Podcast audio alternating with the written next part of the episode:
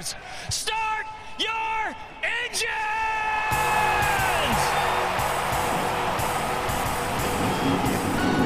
Welcome to the one place everybody wants to be Victory Lane, your source for news, analysis, discussion, interviews, and more from the world of NASCAR. Now, here's your host, Davey Segal. Welcome back, party people, to the place everybody wants to be. You know it, you love it.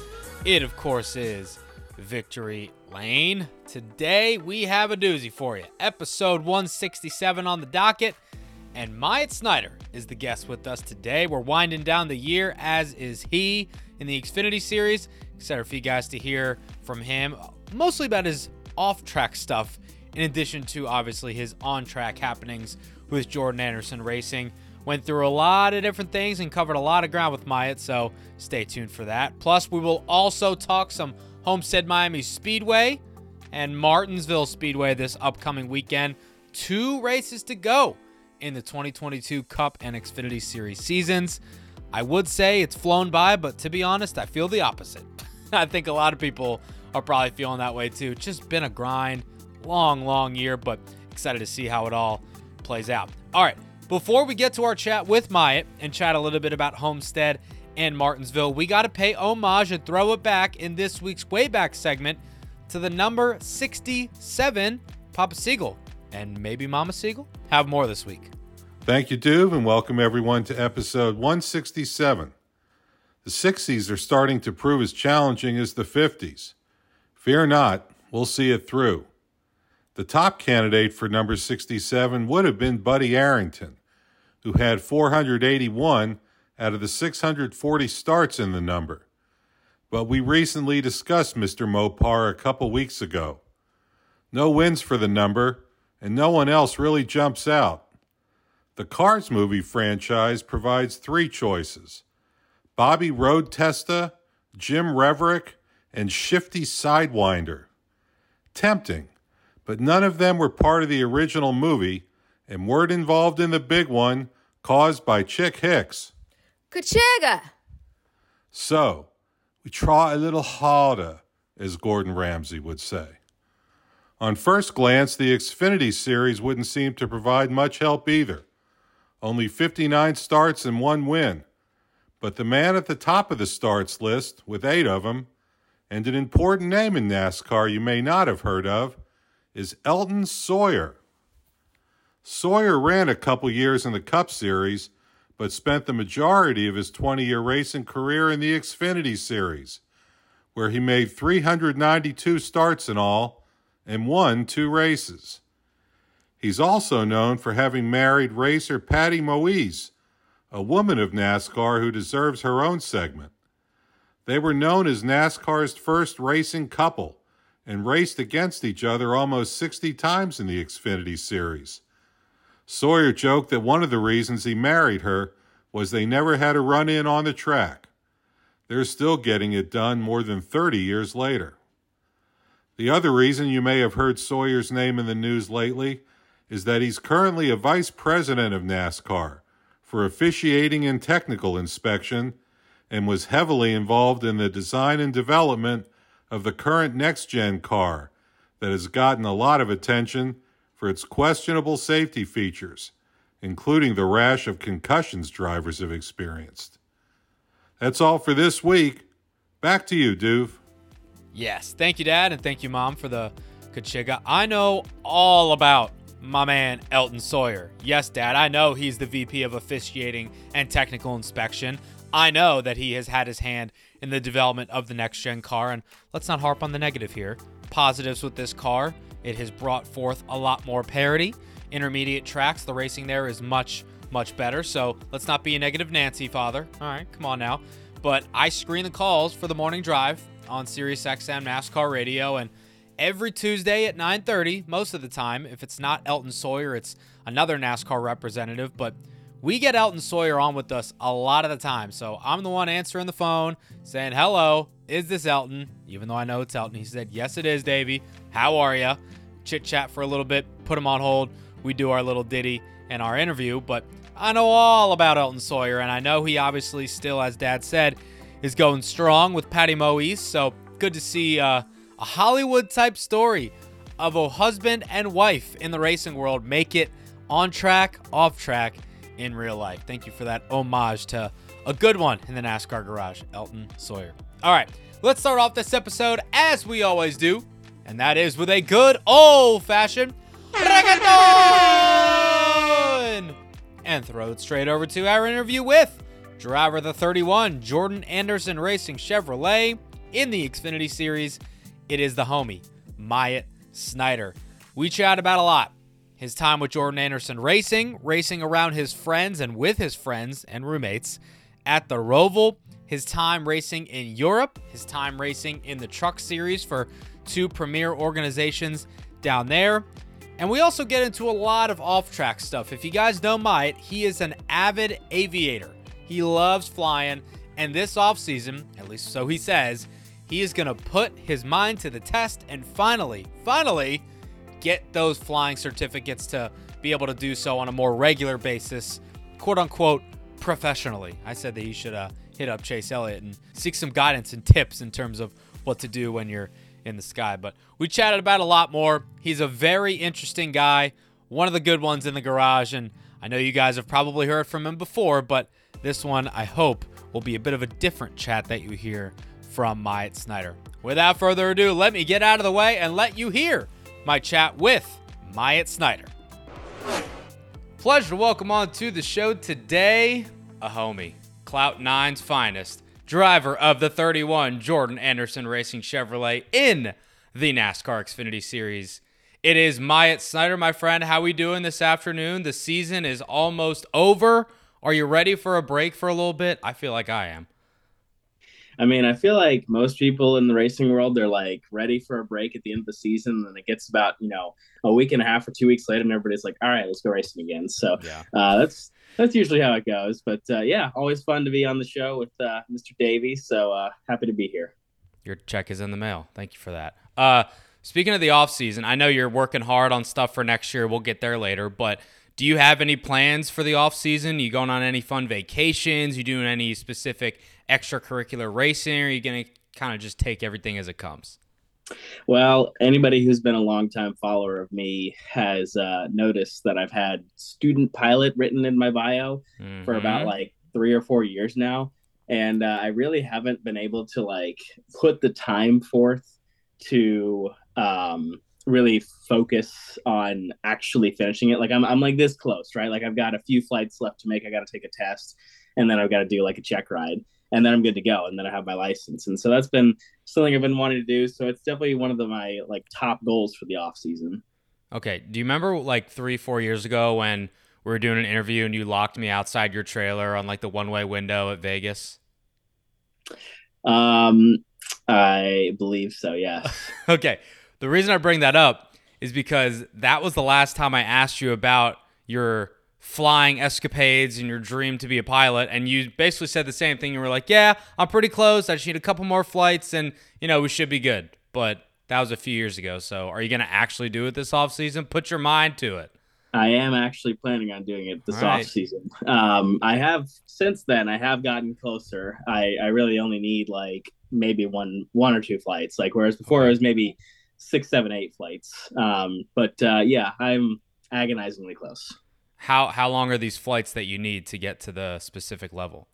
So I've got my solo cross country that I have to do, which is a flight all by myself, um, and you have to do I think 150 nautical miles to get it done. So and you have to go to three different airports. One of them has to be controlled. So that's uh, that's a big one. Uh, I got to pass the FAA written, and I've got to do a little bit more just um, uh, a little bit more foggle time, which is basically this uh, thing they put over your eyes that keeps you from seeing out the airplane, and you have to fly on your instruments only, just to just to make sure you can prove you can get yourself out of a sticky situation. That sounds safe. Very much so. Yes, we uh, we like to we like to push the limits of danger in flying. Yes. You're a race car driver. You're a pilot. You like that. All right. Well, you said cross country flight. I thought that meant you had to go across the country, but 150 nautical miles are those different than driving miles? Is that a stupid yes. question? Uh, I believe uh, those what, what, would be what we call imperial miles, whereas nautical miles are basically what they base knots off of and all that stuff. So, sure. um, but yeah, it, it is a little bit different, but uh, not not too different. Do you usually fly by yourself, or do you usually have somebody with you? Uh, most of my flying's been done with an instructor. I have done a number of solo flights, um, just kind of around the pattern, and a few flights uh, doing some practice maneuvers, but uh, nothing, nothing too crazy like a solo cross country. Okay, so we're not talking obviously like commercial airliners here. We're not talking about like a 737 or something like that. I mean, are these kind of like puddle jumpers, personal airplanes? What kind of size are we working with here? It's a little Cessna 172. So okay. I did I did used to fly a Piper Cherokee, but uh, Cessna 172s have been the go-to for the last couple years. Okay. Have you talked to um, NASCAR's most popular driver, William Clyde Elliott, about his pilot escapades? Because out of all the drivers, I mean, I know he has his own plane and he's doing big things of himself, but he flies to and from Dawsonville to Charlotte and wherever all the time. I feel like you guys could relate with that. I might have to honestly get some get some pointers and advice from him, and maybe squeak some racing advice out too, because you never know yeah. how that could help with stuff. yeah, maybe a little bit. All right, we'll get back to flying. I promise, because I'm I'm interested with that. I know you are too. But let's chat a little bit about the here and the now and 2022. That is Jordan Anderson Racing. I know that this year obviously hasn't gone the way you wanted to. Unfortunately, missed the playoffs and didn't get a chance to compete for a championship. If you could how would you grade the 2022 season as a whole? I know it's not over, but how, what grade would you give yourself, the race team, everything coming together to make this year what it was? Um, I'd say I give us a, a B minus. There's been a number of things that we've I would call like teething issues that we've had to figure out. Um, but overall, I feel like you know we've had some bright spots. Um, you know, I feel like we've gotten our mile and a half program really, really good. Uh, we've had really good road course cars, um, and overall, it's just been um, it's been a season of improvement, I would say. So I think the first really big run for us came at COTA earlier this year, where we finished sixth, and I was mm-hmm. racing with Sam Mayer for fifth at the line. And so, uh, funny enough, he went on to Richmond next week to win the Dash for Cash, and he only was in it because he passed me. So I told him that he owes me a, a portion of that uh, check because uh, I let him have the spot anyway.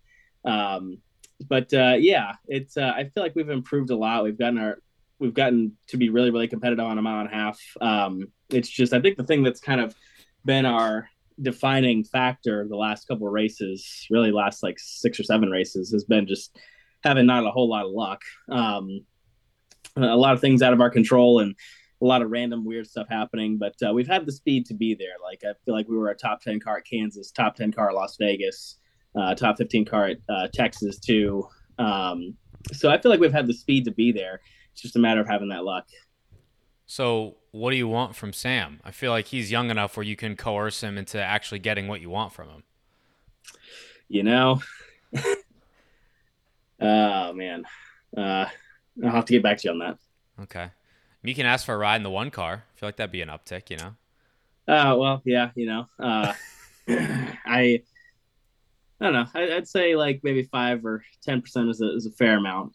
Okay, all right. I would say that's accurate as well. Um, so Jordan Anderson Racing, in terms of who you guys are competing against in the Xfinity Series, take Junior Motorsports, JGR, Kaulig, any team, right? You guys as an organization are basically infants compared to who you're competing against. Have you felt that way this season as it's gone on, and the fact that you guys just don't know what you don't know as a race team? uh, in terms of the resources that you have at your disposal? Because you've raced for big teams before in the past in trucks and Xfinity, so this had to have been a different experience for you, I would assume. Yeah, um, I think it's been more so a battle of learning the little tiny stuff. So, like, you know, we take take both Vegas races for example. We went to the first Vegas race, and we were kind of scratching our heads, like we could barely run 25th, and I was just like, man, what is wrong with this thing? Like it it does not seem that it should be this slow. And so um, we turns out that we had a few issues that stemmed over from using the same car from California. Um, but uh, you know, going to the second Vegas race, we were a legitimate top ten car. Like there was a stretch of 20 laps where I was just straight up racing with Daniel Hemric for about eighth or ninth on the track. And so I feel like we definitely have picked up a lot of speed on the mile and a half, and that's been a, a really big strong suit of us, so of, of ours. So I think that's uh, something that we can take pride in because we've made such a huge stride from you know one Vegas race to the next, and I feel like hopefully we can show off some of that speed at Homestead this weekend. I always like to to figure out how much people like you and your race team do with less. You know, in recent weeks I've had Bayley Currey, Kyle Weatherman on, and they obviously are running an underfunded equipment in the Xfinity Series, doing more with less, letting their talent really show behind the wheel. If you would, as a race team, right? Where do you guys stack up in terms of the amount of employees you have, the equipment that you have, the resources you have, sim time, testing, all those different things compared to the behemoth organizations that we know run up front content for wins every week? Because I feel like that could put it in perspective for some fans. Yeah, I think um, I think the number last time I checked was about 15 total people working at uh, Jordan Anderson Racing um, outside of you know Jordan and his dad, but um, sure. it's uh, it's kind of crazy, you know, to think that we're competing with, you know, an organization like Kaulig at Vegas, which probably has, you know, 70 or 80 employees um, and has a, you know, two car cup team. So it's crazy to think that, you know, we've come that far in, in just one season. So it's, it's really been a proud point that I've tried to emphasize to all the guys saying, you know, you guys have done really great work. We've gone, come a really long way. And so it's just been, it's really cool to see that. Is it more of like a familial atmosphere at that race team compared to the the ones that you've been at with hundreds of employees and you might not know everybody's name and they may not have a personal relationship with you? Do you feel that different this time? Yeah, I think for sure. Um, you know, those organizations may try to have a you know family type atmosphere you know where we're all together but you know it's at the end of the day you know everybody goes to a different wing of the building or whatever to do their job, and so there's not all that much connection, you know. Whereas you know Jordan Anderson Racing, we're all you know you're 10 seconds from seeing everybody in the entire shop. So yeah. it's uh it definitely is a close, tight knit atmosphere, and we go out and we have dinner all the time. We have we eat lunch out all the time with each other, and it's it's just really it's a really tight knit group, and I've enjoyed that atmosphere. So let's talk about your boss. I know he's obviously not at the shop every day right now. He's got some bigger fish to fry. He's recovering from that scary, scary incident at Talladega, which we'll get to in a minute. But in terms of his management style, him as a boss, what is he like? I feel like it could either be one of two ways, and I'm curious the way that he leans. Uh, he's um, he is definitely the type of boss who wants to have his hand in a lot of stuff, and that's not to say he's like, you know, looking over everybody's shoulder and like micromanaging people. He more just like he has such a high he holds himself to such a high standard that he wants you know everything to be done right and everything to be clean. And so he he really holds things to a really high standard. And it's it's really refreshing to see that you know somebody who is involved regularly with the business and is always trying to make things better. And so sometimes i joke with him saying that he does way too much for his own good but it um but it definitely i think helps the race team more than it hurts it. So it's uh, it's really good to see you know that type of leadership style. And it's it's taught me a lot about leadership personally. Yeah well, that crash that he had at Talladega in the truck race was ridiculously harrowing for a lot of people for so many reasons. Obviously, he's your boss, he's a competitor, but I assume at this point he's also probably a friend and maybe even a mentor to you in a lot of phases as well. Um, where were you when when you watched the crash or saw it happen, and and what was the immediate aftermath like for you as the race car driver for his race team? Um, I was actually on my way to one of the truck's sponsor suites to go and help entertain some of the guests. Um, I think, you know, that's one of the unique skills I can bring as the Xfinity drivers that I can go and talk to, you know, Jordan sponsors and explain to them, all right, he's doing this because of that, or this is happening because that this guy's pushing way too hard, or this guy's doing this and that. And so I was on my way to that suite to go and talk to them, and I I saw his truck starting to catch on fire on the TV, and I kind of just froze, and I was watching like, you know, what's going to happen? Is it going to get to a stop and get out? And then I saw, you know, all the all the replays and stuff. And one thing that actually, you know, I haven't seen talked about much is that at the track when you were watching the TV, all they showed was the turn two view of the of the camera that looked down the backstretch instead of the backstretch camera. So all I saw was kind of the the tail end view of the truck, and so I just see Jordan climbing out of the truck, and the truck hits the wall, and he's he kind of disappears into the smoke, and I'm like, yeah. oh my god, like my heart sunk, like I didn't know what to think, and so um, I kind of like ran back to the pit box to see what everybody else was doing, and um, my uh, crew chief actually kind of helped to organize everybody and um, get the truck team together to help everybody out. And then uh, I was kind of there present in the hospital, um, trying to help comfort um, Jordan's dad and, and uh, Kendall. Um, and so that was uh, that was a uh, unique experience and uh, one that I definitely won't forget. And it taught me a lot of stuff about not only myself, but you know about the people that I'm working with. And so it's uh, it, it was definitely a, a scary experience, but it um, I think there was self- someone definitely looking out for Jordan that day. Yeah, no doubt. Um, have you gotten the chance to speak with him on a regular, semi-regular basis since he's been recovering, and how's he doing? He's doing a lot better. Um, I actually saw him, I think Monday or Tuesday after uh, the race, and so he um, he made actually a very remarkable recovery. And he's kind of back in the shops at a limited capacity. He's still recovering from a few things, but um, he's definitely back way better than I thought he would be, considering all that happened. So it's it's been really good to see him back, and he's uh, he's definitely he's a little bit slower, but he's uh, he's way better than he was, and he's made an amazing recovery. And I know he obviously, yeah, he owns the race team, but he is a racer first and foremost, and at heart, that's what he is. So I'm sure he's probably already trying to figure out, all right, when's the earliest I can get back in the car to test, and what do I need to do to get in sooner rather than later? That's just kind of how he is, and that must be another cool part of having him as a boss because you're a racer, he's a racer, you guys can bond over that type of stuff. Yeah, absolutely, and that's you know that's had you know even more. uh There's even more examples of that and in just than even just that. You know, he's like when I talk about things that I'm struggling with driving with the race car, he understands that and he can kind of explain it sometimes to the crew chief. And so he's been a really big help with that. And it's just, it's helpful to have everybody on the same page. So before this year, obviously the team was in existence last year, had kind of a rotating door of drivers. There was some Cup Xfinity truck drivers that were in the car every now and then. There was no real continuity. There didn't really seem to be any rhyme or reason as to who was in the car when the fact that now you've been in the car for every race this year, you've gotten a relationship with your team, with everybody on the 31 car, have you felt like that's been a boost to the whole team overall? Because it seems like when there's a driver that's able to stay with the team and with the car for a full season, as opposed to this person here, this person there, ah, we don't know who's going to be in it in three weeks, that can get a little hasty. Yeah, exactly. When you're when you're dealing with a rotating seat of drivers, it it hurts the shop's ability to kind of you know start building things consistently and you know do things consistently. And um, you know when you you know when i'm in the car uh, full time it we've just been able to really kind of dial in things. And i feel like that's why we've gotten so good on like mile and a half and road courses because you know i feel like my strengths have been at the mile and a half and the road courses.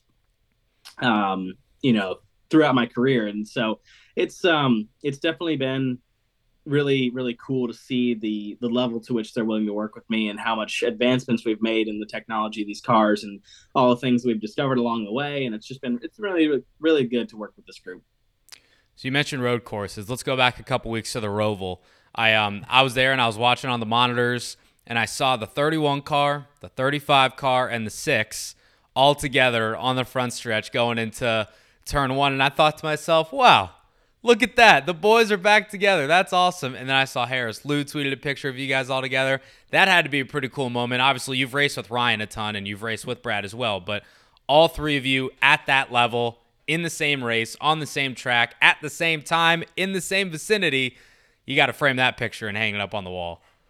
Yeah, absolutely. I think we might have to get it printed off and hanging up somewhere here oh, in yeah. the house. But um, it was it was definitely really cool because you know obviously Ryan's had a, a number of Xfinity starts and uh, Brad has been trying to make it to the to the national level for a while now, and he's he's had really good success in getting there. And so it was really cool to race with them. Um, always fun to do it on road courses too, and you know the Roval was one of my favorite road courses that we go to, so it, was, it just made it all that much more fun. Yeah, it looked really cool. Um, all right, I want to go back a little bit now. Doing some research on you for this chat. I did not realize that your first ever ARCA start back in 2016 it was with Cunningham Motorsports you won the damn thing. I didn't know that you came out the gate guns a blazing and went to victory lane. At that point, you're probably like, oh man, this stuff's easy. I'm gonna be in cup in no time. I got this in the bag. Unfortunately, that is true. The the latter part of that is the the cockiness. I thought I, you know, man, I had it. I thought I had it figured out because um, I um, not only did that, but the very next week we went and tested at Michigan because I think we were the whole series got a test uh, at that time, and um, I think I was either first or second fastest, um, and that was you know so I was Chase Briscoe was my teammate at the time, and he our times were like this far apart from each other. And I also beat Alex Bowman because he came there to kind of help us out to get acclimated, and we both mm-hmm. beat him on time. And so I was like, man, I, I how it's not actually as hard as I thought it would be. And so um, I did get humbled later on, but uh, yes, I did actually win um, later or not later. I won my first ARCA start. Um, it actually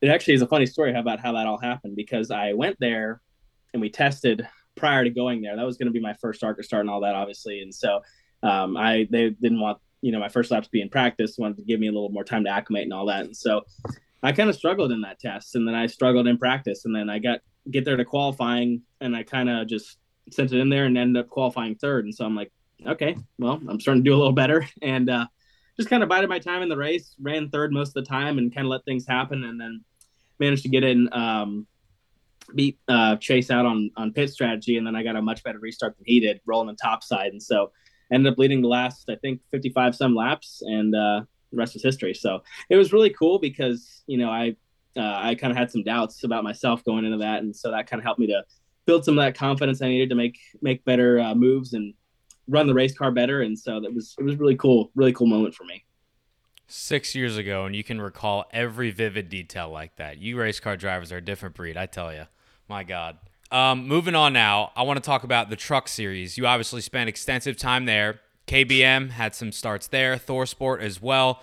Those two organizations specifically, they have a ton of story to them championships, perennial race winners, right?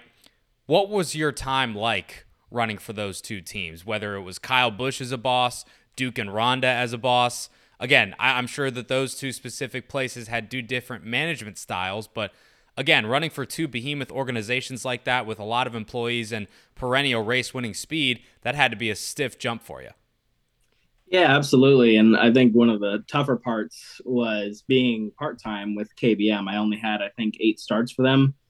And uh, my first two races, was Daytona, so February, and then the first Texas race of the schedule, which was June. So I had about four months to just kind of watch all the races go on and um, and be out of the seat. So that kind of made it a little tough to kind of apply anything that I, you know, may have learned about you know procedural stuff uh, from Daytona to Texas. Um, but uh, it definitely the season at KBM taught me a lot. It taught me, you know, what the the grip level of trucks is like, you know, what to do, what not to do, and uh, frankly, what a trimmed out race truck felt like. And so I was able to take that knowledge to ThorSport.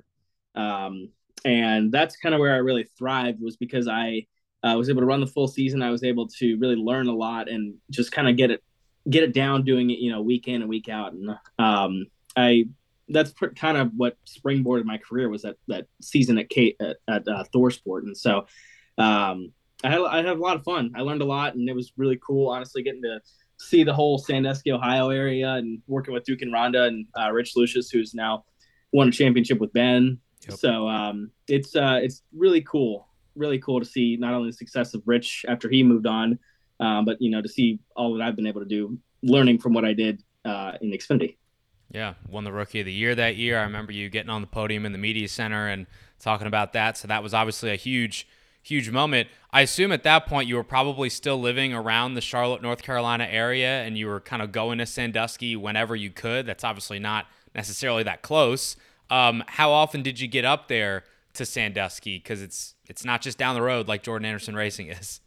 Right. Um, probably about once or twice a month at least, uh, if not, you know, a couple times a month. And if, it, if we were ever racing up, um, you know, somewhere up north, I would kind of, you know, ride with them. I think I rode with them to uh, Canadian Tire at, at Mosport, um, and a couple other places. I rode with them to Iowa. Um, and yeah, so I would just try and figure out ways that I could spend time up there, learn more, figure out, you know, what's changing with the setup, you know, mm-hmm. what, uh, what we're figuring out and all that. And so I think that's why I learned so much is because I was able to spend a lot of time up there. Kyle Busch, obviously a huge owner, wins championships. Duke and Rhonda Thorson, they've done the same thing. You worked with Rich, he's won a championship now. You also spent some time with the NASCAR Hall of Famer in the form of Richard Childress in the Xfinity Series. I'm curious what your interactions were like with him when you were driving for him and what he was like as a boss. Yeah, Richard is uh he's he's a really really cool dude. He's got a lot of history obviously. And so I think that was one of my favorite parts about racing with RCR was just really kind of learning about all the history and you know seeing, you know, what what things Richard could teach me and all that. And and so he was he was a really good dude to work for. And um, he's a he can be a little bit hard nosed sometimes because you know he wants his race car drivers to win and succeed and all that. And so um, you know I my first couple races with RCR I I kind of struggled with um, you know just figuring out what the race car could do and the differences between the truck and Xfinity car. But uh, sure. eventually I, eventually I figured it out and um, I think it was only my um maybe 10th or 12th start at Homestead with RCR. Um, that um, that was when I went Homestead. So it was really cool to you know, especially after you know the struggles I kind of went through after I left ThorSport um, and kind of figuring out you know where to go racing wise. It was really cool to see uh, help see me get to that point of success um, as early as I did. Yeah, and even looking back on that Homestead day too now, knowing what we know about Tyler Reddick, two time back to back Xfinity champ, obviously won three times already this year, going to 23 11 next year. You held him off in overtime to get that win, too, which at Homestead, of all places, I feel like that win is going to age pretty well, knowing who you beat to get it.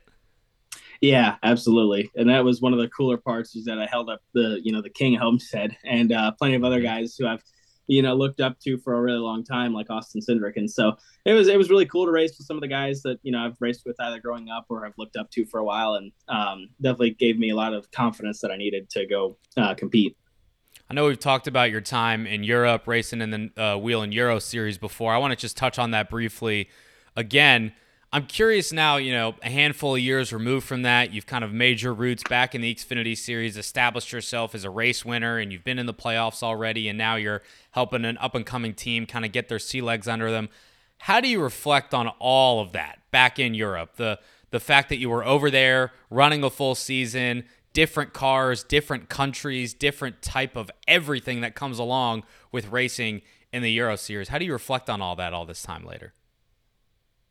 You know, I um I, I think the biggest thing that it helped me to do as a race car driver um was to really help to refine my skills as a road course racer because I always felt like I was a, a pretty decent road course racer. You know, I my first win in a Legends car was on a road course. Um, I always felt like I had speed at road courses.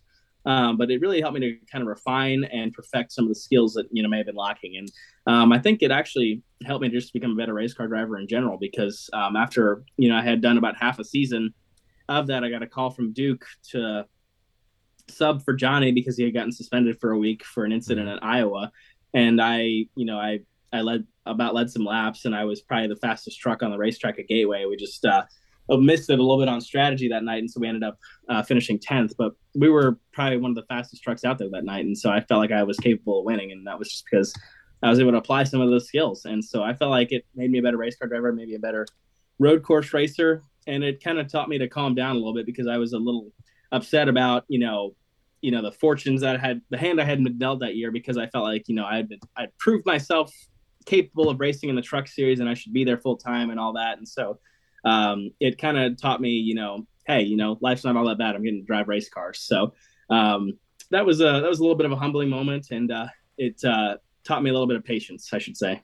Yeah, I hear you on that. Logistics wise, you're racing in Europe pretty much the whole season, but the races are spread out a good amount. It's not every week like it is in the States. Were you living in the US and commuting back and forth? Did you ever stay in Europe for a handful of weeks at a time? What was that like? Uh, the only time I did uh, stay over for a NASCAR Euro race was I think it was um, after the Italy race. So that was the second round of our season, and um, the team had a simulator at the race shop, and so that was actually really cool because it was a retired Formula Two chassis that they had, and wow. so I was like, "Wow, this is pretty cool to sit in." Um, and fun fact: the team that I drove for actually was the team that Sebastian Vettel drove for in Formula Two, and so it very well could have been a chassis that he drove. Um, badass. So that was re- that was really cool. Um, I did stay over. I didn't stay over for another race because I think there was probably three or four weeks in between each race, and so there's plenty of time to kind of go back and get settled at home and all that. Um, and uh, yeah, it was it was really cool because they're you know the the culture of European racing is vastly different. You know they're they're much more relaxed about stuff, and you know it's um, so it's kind of cool to see the differences and all that. I saw that there was a um, video circulating recently about a stock car taking laps at an oval track in the Netherlands. I think it was called Venray. Is that right? That's correct. Right, and you made laps on that track in the wet actually. And I know there's been reports about NASCAR using wet weather tires at some road courses on ovals next year. Um, so you've kind of been ahead of the curve with that. And at that racetrack specifically, I think that I would probably count you in in terms of bringing an oval race overseas to the Netherlands. That would probably be one of the tracks you'd like to go on, I assume. Yes, absolutely. Um, and that's probably the best oval that we could possibly go to just because it's got you know all the facilities necessary. It's got all the grandstands necessary. It's the right size. Um, it, all it needs really is safer barriers. So I think yeah. it would make for great racing. It's a half mile progressively banked oval, and so I think it would produce a lot of great racing. And as far as you know, racing in the rain goes, I feel like there is still some progress to be made, but it is definitely possible, and I think it would make for some great racing action. Can't disagree with anything there. All right, uh, let's go back again to the start of the year. You start off the season with the bang, literally. Uh, again, an incredible harrowingly scary moment, Daytona on the backstretch. I want your perspective as you come off a of turn two. You're trying to set yourself up to get into the top five and maybe even make a run at the win. What the heck happens next? Well, it was a little bit odd because, um, you know, I I felt like we were top five fast all day. Like I, you know, I didn't I didn't always mix it up in the top five, but I felt like we had that level of speed because we actually had an issue in qualifying, and um, that put us starting like 32nd or something. And so I, uh, I noticed that Sam Mayer was around me, and so was Jeremy Clements, and those are two guys that I respect in this in the series. And so I was like, "Hey guys, I'm going to the front. I don't care how. I'm making way. If you guys want to join me, cool. If not, see you later." And so literally, uh, I think lap two, I went to the high side um, around the guy on the outside, and I passed him and uh, another car, and then I think the 51 jumped with me, and then the one he kind of hesitated a little bit, and then eventually he joined back up with us. But basically, I did that little choo-choo train around the top for about seven laps in a row, and went from 32nd to about uh, I think the third row, uh, so about sixth or seventh, and so. I was like, well, that worked pretty well. And um, that set us up to be kind of in contention for the rest of the race. And so we were kind of in the mix of things. And you know, my philosophy at super speedways is to always kind of be closer to the front because you avoid some of the nonsense that happens in the middle or the back. Um, but yeah, you know, it, it, came down to it. I think I was about fifth row in the middle, coming to the white flag, and I have this huge run. I'm trying to go. The two kind of half jumps up into my lane, and I'm like, "All right, buddy, you got to pick which lane you're going to go into." And he kind of still half picked, and finally he just committed to it and got up in front of me, and so I'm pushing him and pushing him, and then he jumps low and I try and follow him. And then the 23 is behind me and he gives me this huge shove as I'm turning and that kind of gets me sideways. So I'm like trying to correct it. And then he gives me a shove again. And so all that does is just shove all that force from the front tires and spins me around the other way. And so spun me out, got me in front of uh, the two cars on the outside. And then they had a head of steam. And then everybody saw what happened next. So, but uh, yeah, uh, very thankful that I came out of that okay with, you know, hardly any injuries and uh, I think somebody was looking out for me that day. Yeah, agreed. I every time I watch that wreck, I'm just amazed that you walked away basically unscathed from it. And I I also was listening to a different interview you did, and I had to kind of laugh now knowing the result. But what you said was, yeah, I I was spinning, and then all of a sudden things slowed down, and I saw the roofs of the cars, and I said, well, that can't be good. yeah, I mean when you when you notice that you're going up off the racetrack, it's uh it's never a good sign of anything. Not great. Come. So yeah. No. So I was like, well, I'm gonna just kind of clench up here and see what happens next. And so thankfully, yeah. I was okay. I mean, it goes without saying that has to be the gnarliest wreck you've ever been in, right? By far. Oh, 100 percent. Yeah. Uh, how long did it take you to to heal from the bruises and the the injuries that you had? It wasn't bad by any means, but obviously you weren't 100 percent right after. I think um, one of my toes got a little uh, stretched out too much, and so it uh, was it took a while for that to recover. Um, but uh, other than that, really all I had was just a few bruises here and there, and uh, that was it. So it's kind of crazy that I ended up okay from all that. Yeah, incredible. All right, um, you ready for some fun stuff before we get back to the important things? Oh boy. Yes. Buckle up, Buttercup. All right. Um, what is up with math? Like, why do you like math so much? I feel like that's a red flag. Uh, well, listen, don't don't judge a book by its cover, pal. Um, All right. no, no, no. I for some reason, ever since I was a kid, I've enjoyed doing math. It kind of just made sense to me, and um, so I've enjoyed. The thing is, is that like I don't really enjoy like memorizing a whole bunch of stuff, and so in school I always succeeded the most with math and thought it was the easiest because I was just you know all right, this works with this and this plays with this, and I could kind of see how it all plays together, and so that always came easier to me than just trying to memorize a whole bunch of text, and Mm. So that's why I've enjoyed it, and that's why I've tried to major with it in college. Where were you in my middle school years when I needed a math tutor? Because it's the worst subject that I've ever had. Well, well, when we get a time machine, we'll figure that out. All right, thank you. Uh, you do know that like liking math basically means you're like already a nerd, right? Yes, I've known that for a long time. All right. Uh, So like, I mean, but like even when math has letters in it, that still is exciting to you, for real? Yeah, yeah, dude. It's it's it's not that hard. It's when you get the big giant symbols that's when it starts getting tough. Yeah, sure, whatever you say. All right. Um, how about uh, TaxSlayer? Is it really as easy as they say it is? Yeah, absolutely. I mean, they uh, the whole thing that they want to do is they want to make it easy for you know people who are doing their taxes for the first time and maybe a little intimidated by it. You know, I mean, you gotta there's the yeah right. So the I mean the U.S. tax the the laws on taxes right the document's 18,000 pages long who's got time to read that so Not me. they they help you out they they help you to figure it out and they make it really easy and it shows i mean they're they have the highest retention rate probably out of any tax service out there so it's uh it goes to show that they they know what they're doing No tax fraud for Myatt Snider. It's not possible. no no it is not based All right, good to hear.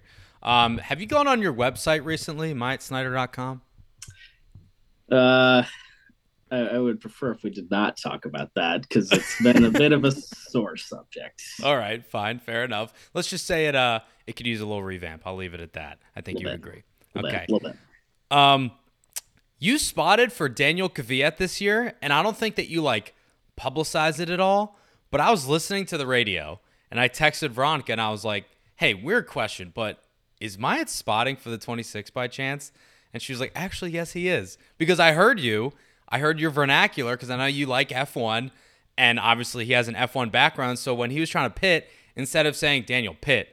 you said box box and i was like all right that's different i like that how did how did that come together to spot for a former f1 driver and somebody who's making their first couple starts in nascar Well, it was extremely last minute because I was hanging out at Indianapolis for the Cup race to kind of watch and observe and see what people did different. And, um, you know, I, I'm always trying to learn as a race car driver. And so, um, you know, the one season that I drove a split schedule with RCR and uh, RSS Racing, uh, Josh Reaume actually kind of took up all the, the duties of running the team day to day. And so I actually formed a relationship with him and I keep up with him and all that. And so they actually needed a spotter um, to really run the race properly. Um, and so uh, they were like, "Can you do it?" And I'm like, "Well, you know, I'll think about it. You know, I, um, I got some stuff I need to take care of first, and so um, uh, I'll let you guys, I'll let you guys know." And so they're like, "Okay." And uh, I think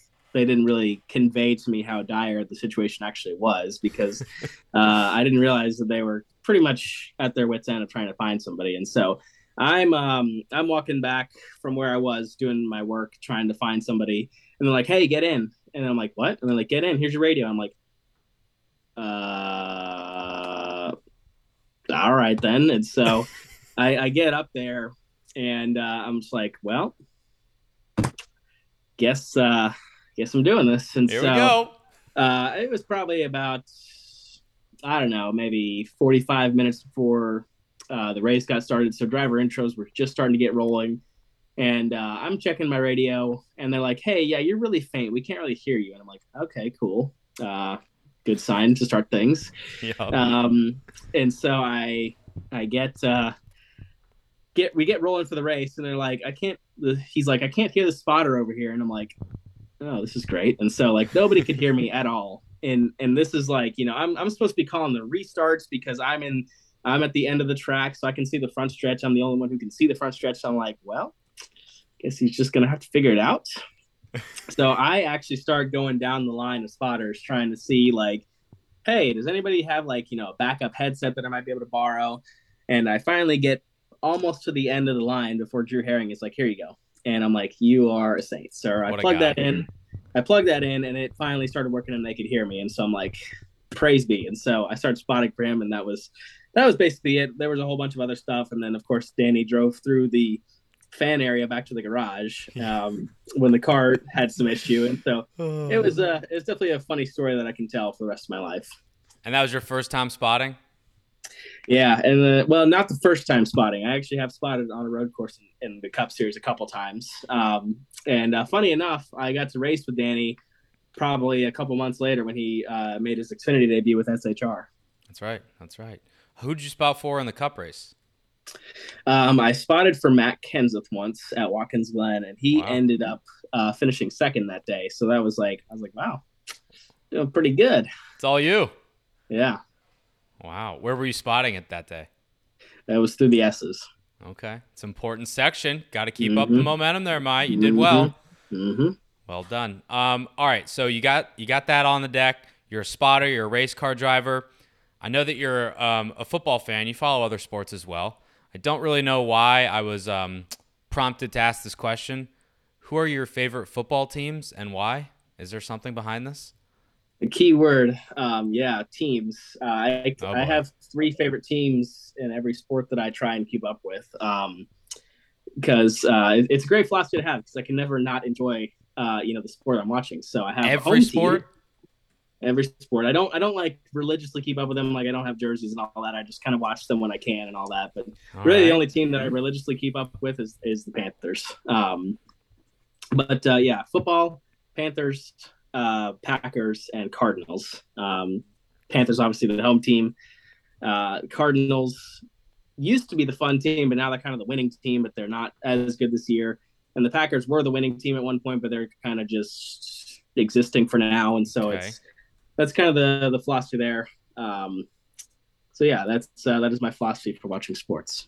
Do your friends give you a bunch of crap for that though? Because I also actually used to like three teams. I like the formerly known, well, Commanders now because DC, the Ravens because I lived in Maryland, and the Dolphins because my dad was from Miami. But then my friends gave me crap because I couldn't root for three teams because that gave me a better shot at winning every single week. So then I ended up going to one and I picked the worst one, and now I'm suffering. So I don't know. Do your friends give you crap for that? Because they gave me. Uh, maybe a little bit, but I just simply do not care. So I would. That's the advice I give you: simply just do not care because it's why not have fun. All right, fair. Um, What's up with you and guinea pigs? Um, I don't. Uh, I just that that's Veronica's thing. I uh, I let her have her guinea pigs, and I just help when I can. But she loves her guinea pigs. You seem like you're not a fan. I am not not a fan. Not no. I they're they're cute and adorable, but they're just not my thing. So I I let her enjoy them, and I help when I can. But uh, yeah, they're just they're cute. What have they like eaten your radio cord or something before? Did you have a bad experience? No, no, not at all. No, they uh, they they have bitten me a few times, so I don't know if that's like a bad sign or something, but uh, but that's that's really about it. That's been my experience. I've kind of held them and and uh, played with them to help Veronica out, but uh, that's about it. Do they bite or do they nibble? Because they're small. They can nibble if they're just playing, but sometimes they okay. can bite if they're like in a mood or something like that. What are what are the names of Veronica's guinea pigs? So one of them is um, Rocco, and the other one is Oreo, and you can kind of guess what they both look like. Yes, um, I can. But um, but Veronica has raised the uh, idea a few times of calling them Tank and War Machine because they do cause such chaos. Um, so right. I, I would say that's accurate. Rocco and Oreo have a bit of a different vibe than Tank and War Machine, but yeah. I think either would work. Um, how about chickens? You a fan of those? Oh, dude, I, I love me some chickens. Let me tell you, um, I I own chickens at this house for probably about two years. Uh, I actually just recently gave them to my sister because she um, she has home a lot more than I am and is able to take care of them a lot more than I am, and so she's actually really enjoyed uh, having them at her house because they kind of uh, they'll fertilize the garden and all that stuff, and then they'll take care of the fire ant problem that they have. And so she's been really enjoying them, and I've been getting a lot of pictures of seeing them vibe and thrive. So where were you keeping them when you had them? they were just in my backyard. Like I was I was full Just on chilling, back- roaming around, doing their thing. They had a they had a little coop they could go to, and they only free roamed every now and then, just because my area has a lot of uh, skunks, and skunks will eat chickens because they have before. So, um, yeah, so they uh, they do get to free roam. They did get to free roam every now and then. They love doing it. They love kind of rummaging through stuff and finding finding seeds or bugs to eat, and so it was really cool to watch them kind of do their thing. Have you have you had any negative experiences with a skunk in any of your chickens? I hope not. Uh, maybe a few. Oh, God. All right, moving on. Um, no, I'm not moving on. So with the chickens, like, do you do you like use their eggs? Do you just have them just to have them around and it's fun? Like, what was the purpose? What is the purpose? Oh yeah, we use their eggs all the time. Veronica loves to bake, and so I would give her plenty of eggs to cook. And so whenever it became holiday season, we'd we'd uh, kill about two dozen eggs. And um, my neighbor who lives kind of uh, on the other street behind me, uh, she's uh, she's an elderly woman, and she loves to bake around the holiday time. So we would give eggs to her. There's also a soup kitchen just down the road. And we would give Mhm. I'd give them five, six, seven dozen eggs at a time, Wow. and they would really enjoy them. So yeah. You can tell a uses. difference between like fresh eggs and like store bought, right? Absolutely, especially if their chickens are well taken care of, the yolks nice and golden, and there you can Mm. tell that a chicken had a good life when they when the yolk's golden.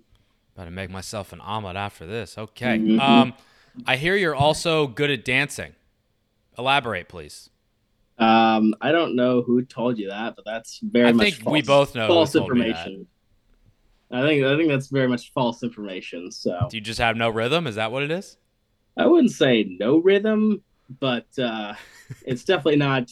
It's definitely not. Uh, I would say it's arrhythmic. That's that's the best way to describe it. It's a good word. I feel like you watch enough TikTok though to be able to do some like groovy TikTok dances, be an influencer. No, it's not your style.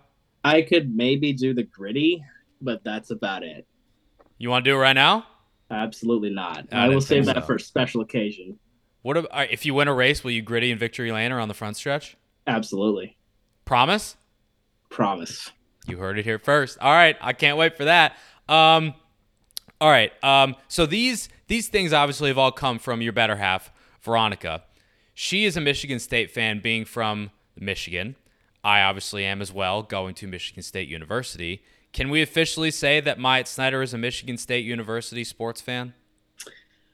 Uh, in, name only. I am actually a Tar Heels fan with college sports. So Well, I know, but I mean, you got to make happy wife, happy life. You know. yeah, that's true. I can I can definitely get down with some Michigan State people. Yeah, I can. Okay, thank you. Um, a couple more things. Halloween costume ideas. I hear that Veronica has something in the works, and you know you're not a big fan of it. What are you What are you cooking up for this year? I don't know why she thinks I'm not a fan of it. I she just I just happened to forget about what her idea was, and so I was confused when she brought it up one time, and I was like, wait, what?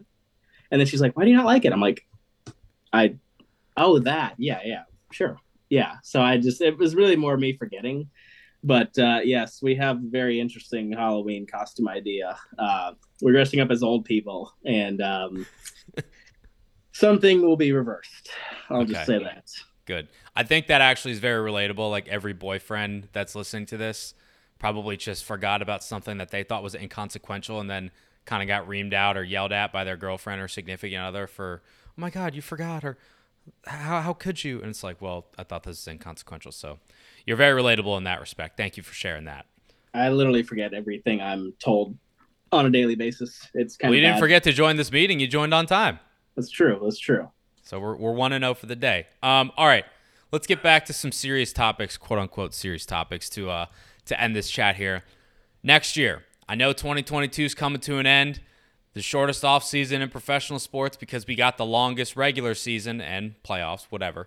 Where do you want to be for next year? What do you got cooking up for next year? Is there anything specific that you have your eye on or that you're set on doing?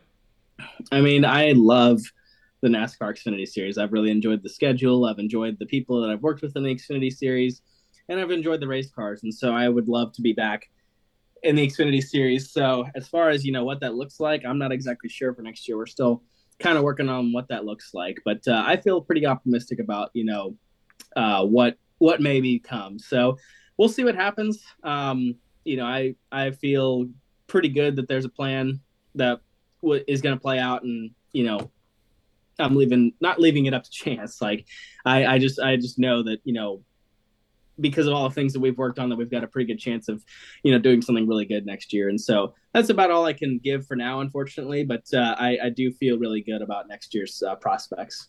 Do you have a timeline in terms of when you think you'll know or when you want to know? Obviously sooner rather than later but you know the off season is short as we say. I mean if if things were if it was a perfect world we'd be announcing you know kind of like last year, um, you know, just before the championship uh, four or just after the championship four, kind of around that time zone. So hopefully by then we'll have something that we can announce. But uh, you know, that's uh, we'll see what happens.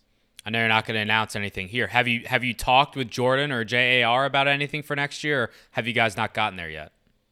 I think we've definitely had a lot of talks with um, you know our sponsors and, and Jordan, and uh, you know we're we're making ground on you know what we may do and what we may not do, and so we'll see. I think, uh, like I said, I feel really optimistic about what may become.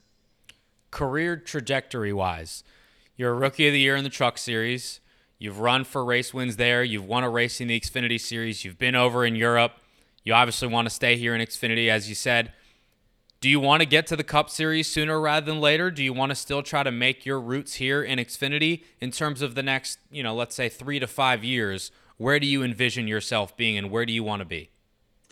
You know, I always um, I, I realized one thing um, pretty early on in racing, um, and that's if you know if I'm getting you know if I'm getting to be a competitive paid full time race car driver, then you know I really can't complain about you know you know where it may be or what series it may be, and so um, so I feel like you know as long as I'm you know a full time race car driver, that's what I'm content with, and so you know I've like I said I really like the Xfinity stuff. If I do make it to Cup, awesome. But if I, you know, if it's the truck series, if it's the Xfinity series, that's awesome too because you know I'm getting to be a race car driver, and you know not many people can say that, and so I feel pretty content with that.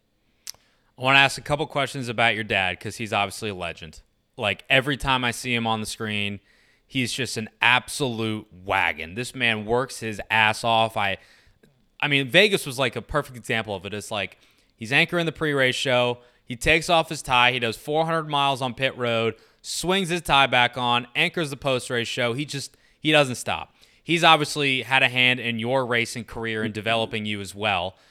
But how much has he been able to help? Like it's one thing to be like, all right, here's this person you can talk to him. It's another thing to be by your side every step of the way. How much has he helped and did he help you to get to where you are right now?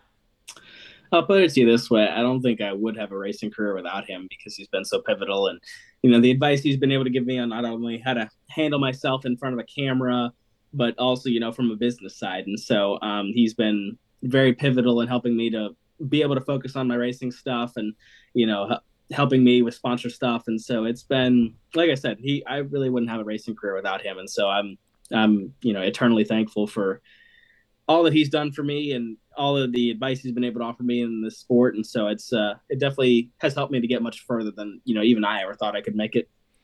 What's your guys' interaction like when you're at the track? Obviously, you're there to do a job, he's there to do a job, but I'm sure you do a little bit more than saying, "Hey, see you later" in passing. I mean, like, what's that interaction like when you're at the track?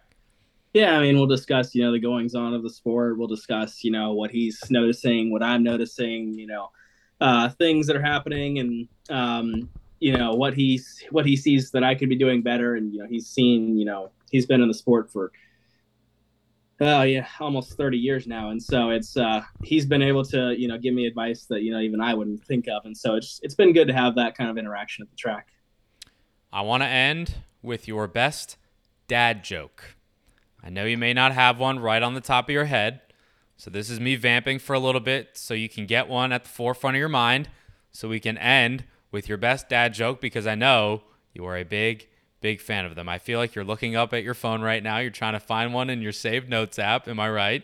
Of course. Okay, of course. I'm going to keep vamping here. You know, Myatt loves his dad jokes because, as we just said, he has a dad in the sport. He's been very pivotal in Myatt's development. And I believe Myatt may have a dad joke now. Myatt, care to share? Someone challenged me to think of two structures that could contain water. And I said, well, damn. That's a really good one. See you later, ladies and gents. And we are back. Oh man, what a guy.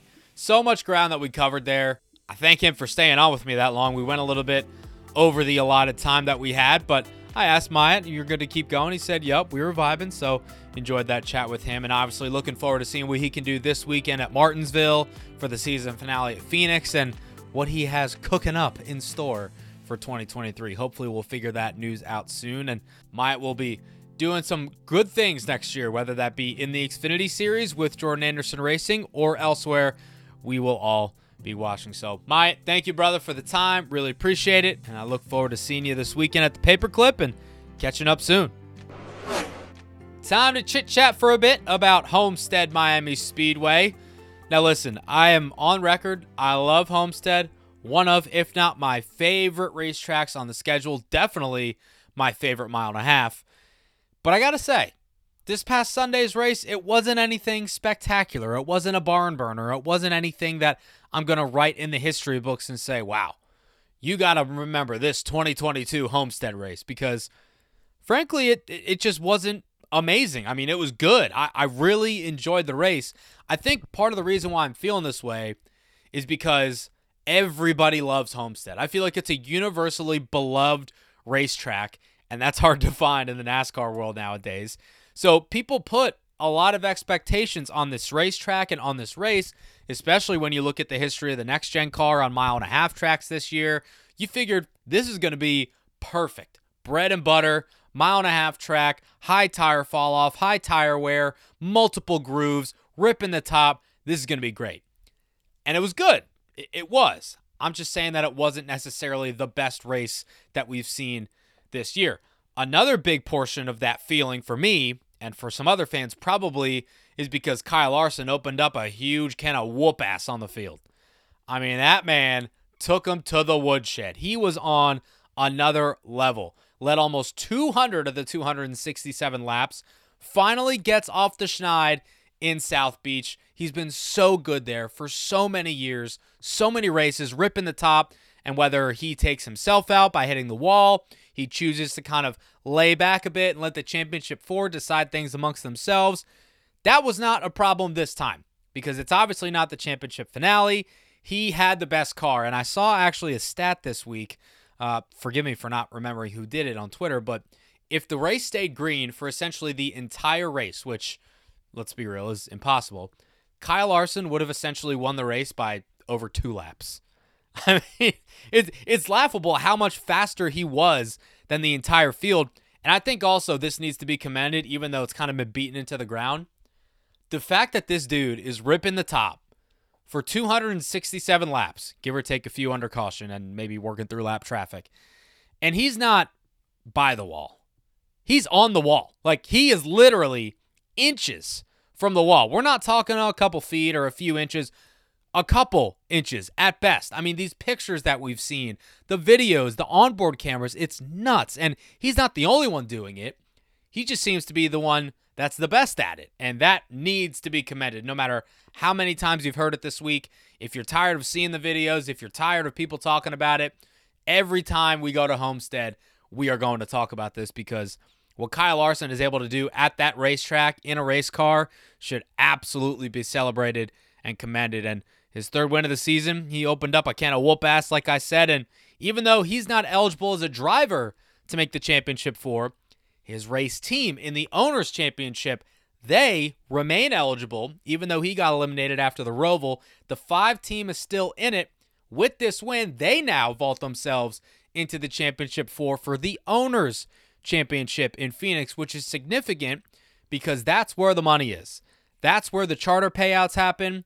That's where all the big bucks get made. So I know it may not be the sexy storyline to follow for you guys, but it's something that is significant and is worth monitoring and watching. And who knows, maybe they could bring it home without even being in the top four for the championship as their driver, Kyle Larson. Considering he won the race at Phoenix last year, I would say he's got a pretty good shot. Before we head for the exits this week, let's chit chat a little bit about Martinsville Speedway. I don't know what to think about this one, guys. I I am very optimistic that the racing will be better than it was in the spring. only for the fact that it can't really get much worse. I mean, sorry to be the bearer of bad news, but from all accounts that we've seen from the test that happened there a few months ago, drivers, spotters, crew chiefs, industry people, they said that essentially all that was achieved was making the cars closer in speed, which already was the case. And if everybody's going the same speed, how are people going to pass each other? I, I, I mean, the answer is you root and gouge people out of the way. But then that, you know, opens up a can of worms in terms of, oh, well, was that blatant? Oh, should you get suspended for that? Is that retaliation? I don't know. And it's just going to be a lot to follow. But I will say there's way more on the line, obviously, this week than there was in the spring, given that it's the cutoff race to go into the championship four.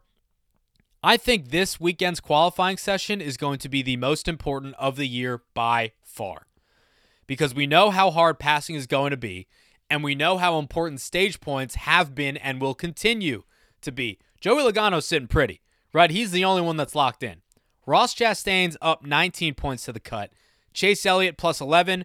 William Byron is plus 5. He obviously won this race in the spring, finished second in both stages. That's two points away from a max points day. If he can do anything similar to that, he's going to be sitting in pretty good shape. Denny Hamlin, who's obviously a Martinsville master of himself, he's five below the cut. Ryan Blaney is minus 18, but he finished top five in the spring. And then you got C-Bell minus 33 and Chase Briscoe minus 44, who are both in virtual must win scenarios. Let me give you a, hypothetical scenario as well. Chase Elliott plus 11 on the cut line, right? Let's say Ryan Blaney or Denny Hamlin put themselves in position to qualify well and they gain stage points in the opening two frames. Let's say Chase Elliott, unfortunately for him, mires himself mid pack and doesn't qualify well, is not able to gain any stage points. Hypothetically, Ryan Blaney wins both stages, right? That's 20 points that he gets to Chase Elliott's zero. He would vault himself, depending on what Denny and Byron do, either above the cut line or right at the cut line, a virtual lock, probably with Chase Elliott. So this points battle can literally flip on a dime and it can flip on its head real fast. That's why I think qualifying is going to be very, very important. Where you start does not determine where you finish, but it sure does help, especially at this racetrack. So keep an eye out on qualifying earlier this weekend before the race. And obviously, you can catch all the action on Sunday. Green flag scheduled to fly just past 2 p.m. NBC's got your coverage. So does MRN Radio and so does Sirius XM NASCAR Radio Channel 90. Going to be a good one, people. And I'm going out there. So if you're going to be on the grounds in Martinsville, please tweet me, call me, beat me, text me. You know how to reach me. Looking forward to seeing some of you guys out there. That'll wrap things up for episode 167 of Victory Lane 2.0. If you like what you heard here today, please do me a favor. You can leave a rating and a review, subscribe to the podcast. We are available wherever you get your shows Apple, that green app, SoundCloud, wherever you get them. I'm telling you, we should be there for you. And if we're not, drop me a line. I will try to rectify that for you. Again, thank you to Myatt Snider for joining me this week. Thanks to you for giving me your time and tuning in this week. Keep it locked on my Twitter account at Davey Center. I'll be bringing you coverage all weekend long from the paperclip, as well as Channel 90 on Sirius XM. That's your home for NASCAR for a reason party people. We will be back next week with an episode 168. We will be back next week with episode 168, recapping Martinsville, previewing Phoenix, and another guest from the world of NASCAR. Who will it be? You'll find out, as will I. we'll find out together. See you next week, party people. Enjoy Martinsville. Be good.